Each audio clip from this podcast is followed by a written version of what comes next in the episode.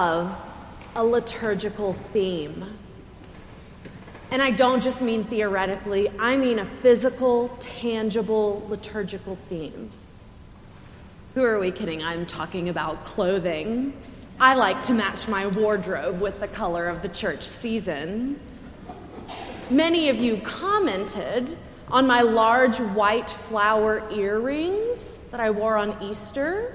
They are technically white poinsettias, so I also wear them at Christmas. A dual purpose liturgical theme just makes my heart sing. This love for dressing liturgically started not quite 10 years ago at a church I served in Northern Virginia. One morning, I saw a baby with a fluffy sheep's tail on her onesie for Good Shepherd Sunday, and I melted. Ever since, not only have I loved a liturgical theme, but I have associated Good Shepherd Sunday with babies. And I think the Holy Spirit might agree because at our early service this morning, we baptized one of our youngest and most precious members. Today is indeed referred to as Good Shepherd Sunday because each year on the fourth Sunday of Easter, we read a portion of the Good Shepherd discourse from the Gospel of John. As with all annual lectionary observances, it can be challenging to come up with something new and interesting to preach about. But I did come to an interesting realization this year. The Good Shepherd Discourse is divided into three sections, and we rotate through them on our three year lectionary cycle. In this year's section of the story, we don't actually get to the part where Jesus says, I am the good shepherd.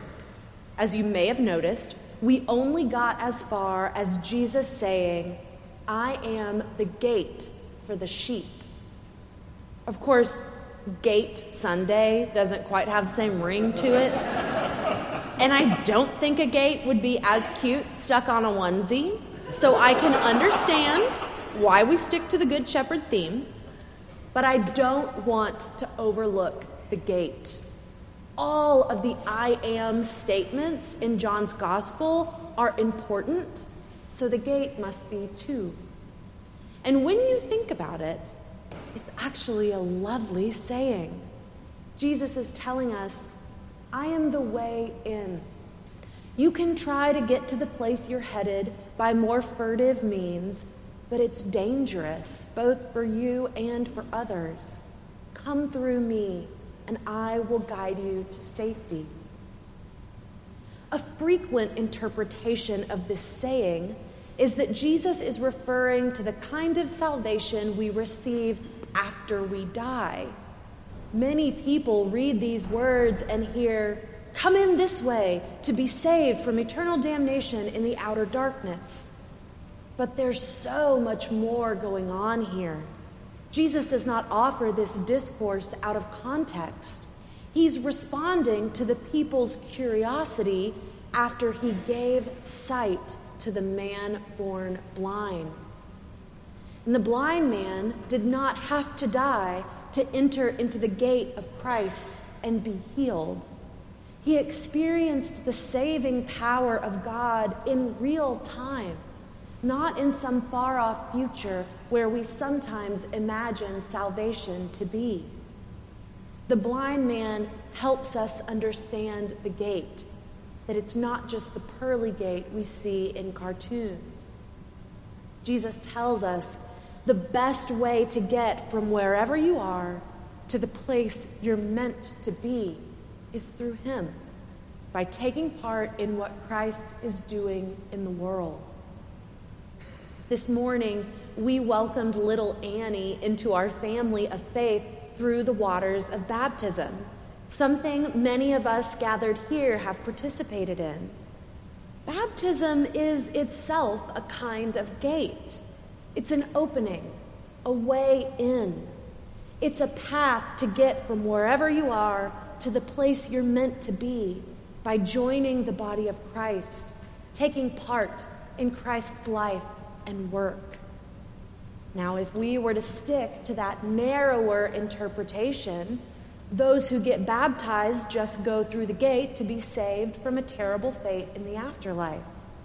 But again, Jesus is adamant that there's so much more going on here. Like the blind man who received his sight, baptism is about receiving the Holy Spirit in the most wonderful way. Sweet Annie, who was baptized this morning, is going to be shown the love of God by all the people who gathered and committed to being part of her journey. She's going to be shown how to live in the world faithfully, with kindness, generosity, and mercy. She's going to know her whole life long how loved she is and how precious she is to God. That is the miracle of the gate right here on earth. It's not just about securing good real estate in the pasture of heaven by following the rules and not jumping over the fence. It's about allowing the life, death, and resurrection of Christ to usher us into a new world of love and life that we can participate in every day. That's the Christian hope we have for Annie and for all who live in the waters of baptism. Obviously, I did do some thinking about gates as a liturgical theme. I can definitely imagine a fence and pasture scene on some smocking, and I've seen some pretty ornate metal gate patterns that would make a fabulous cuff bracelet.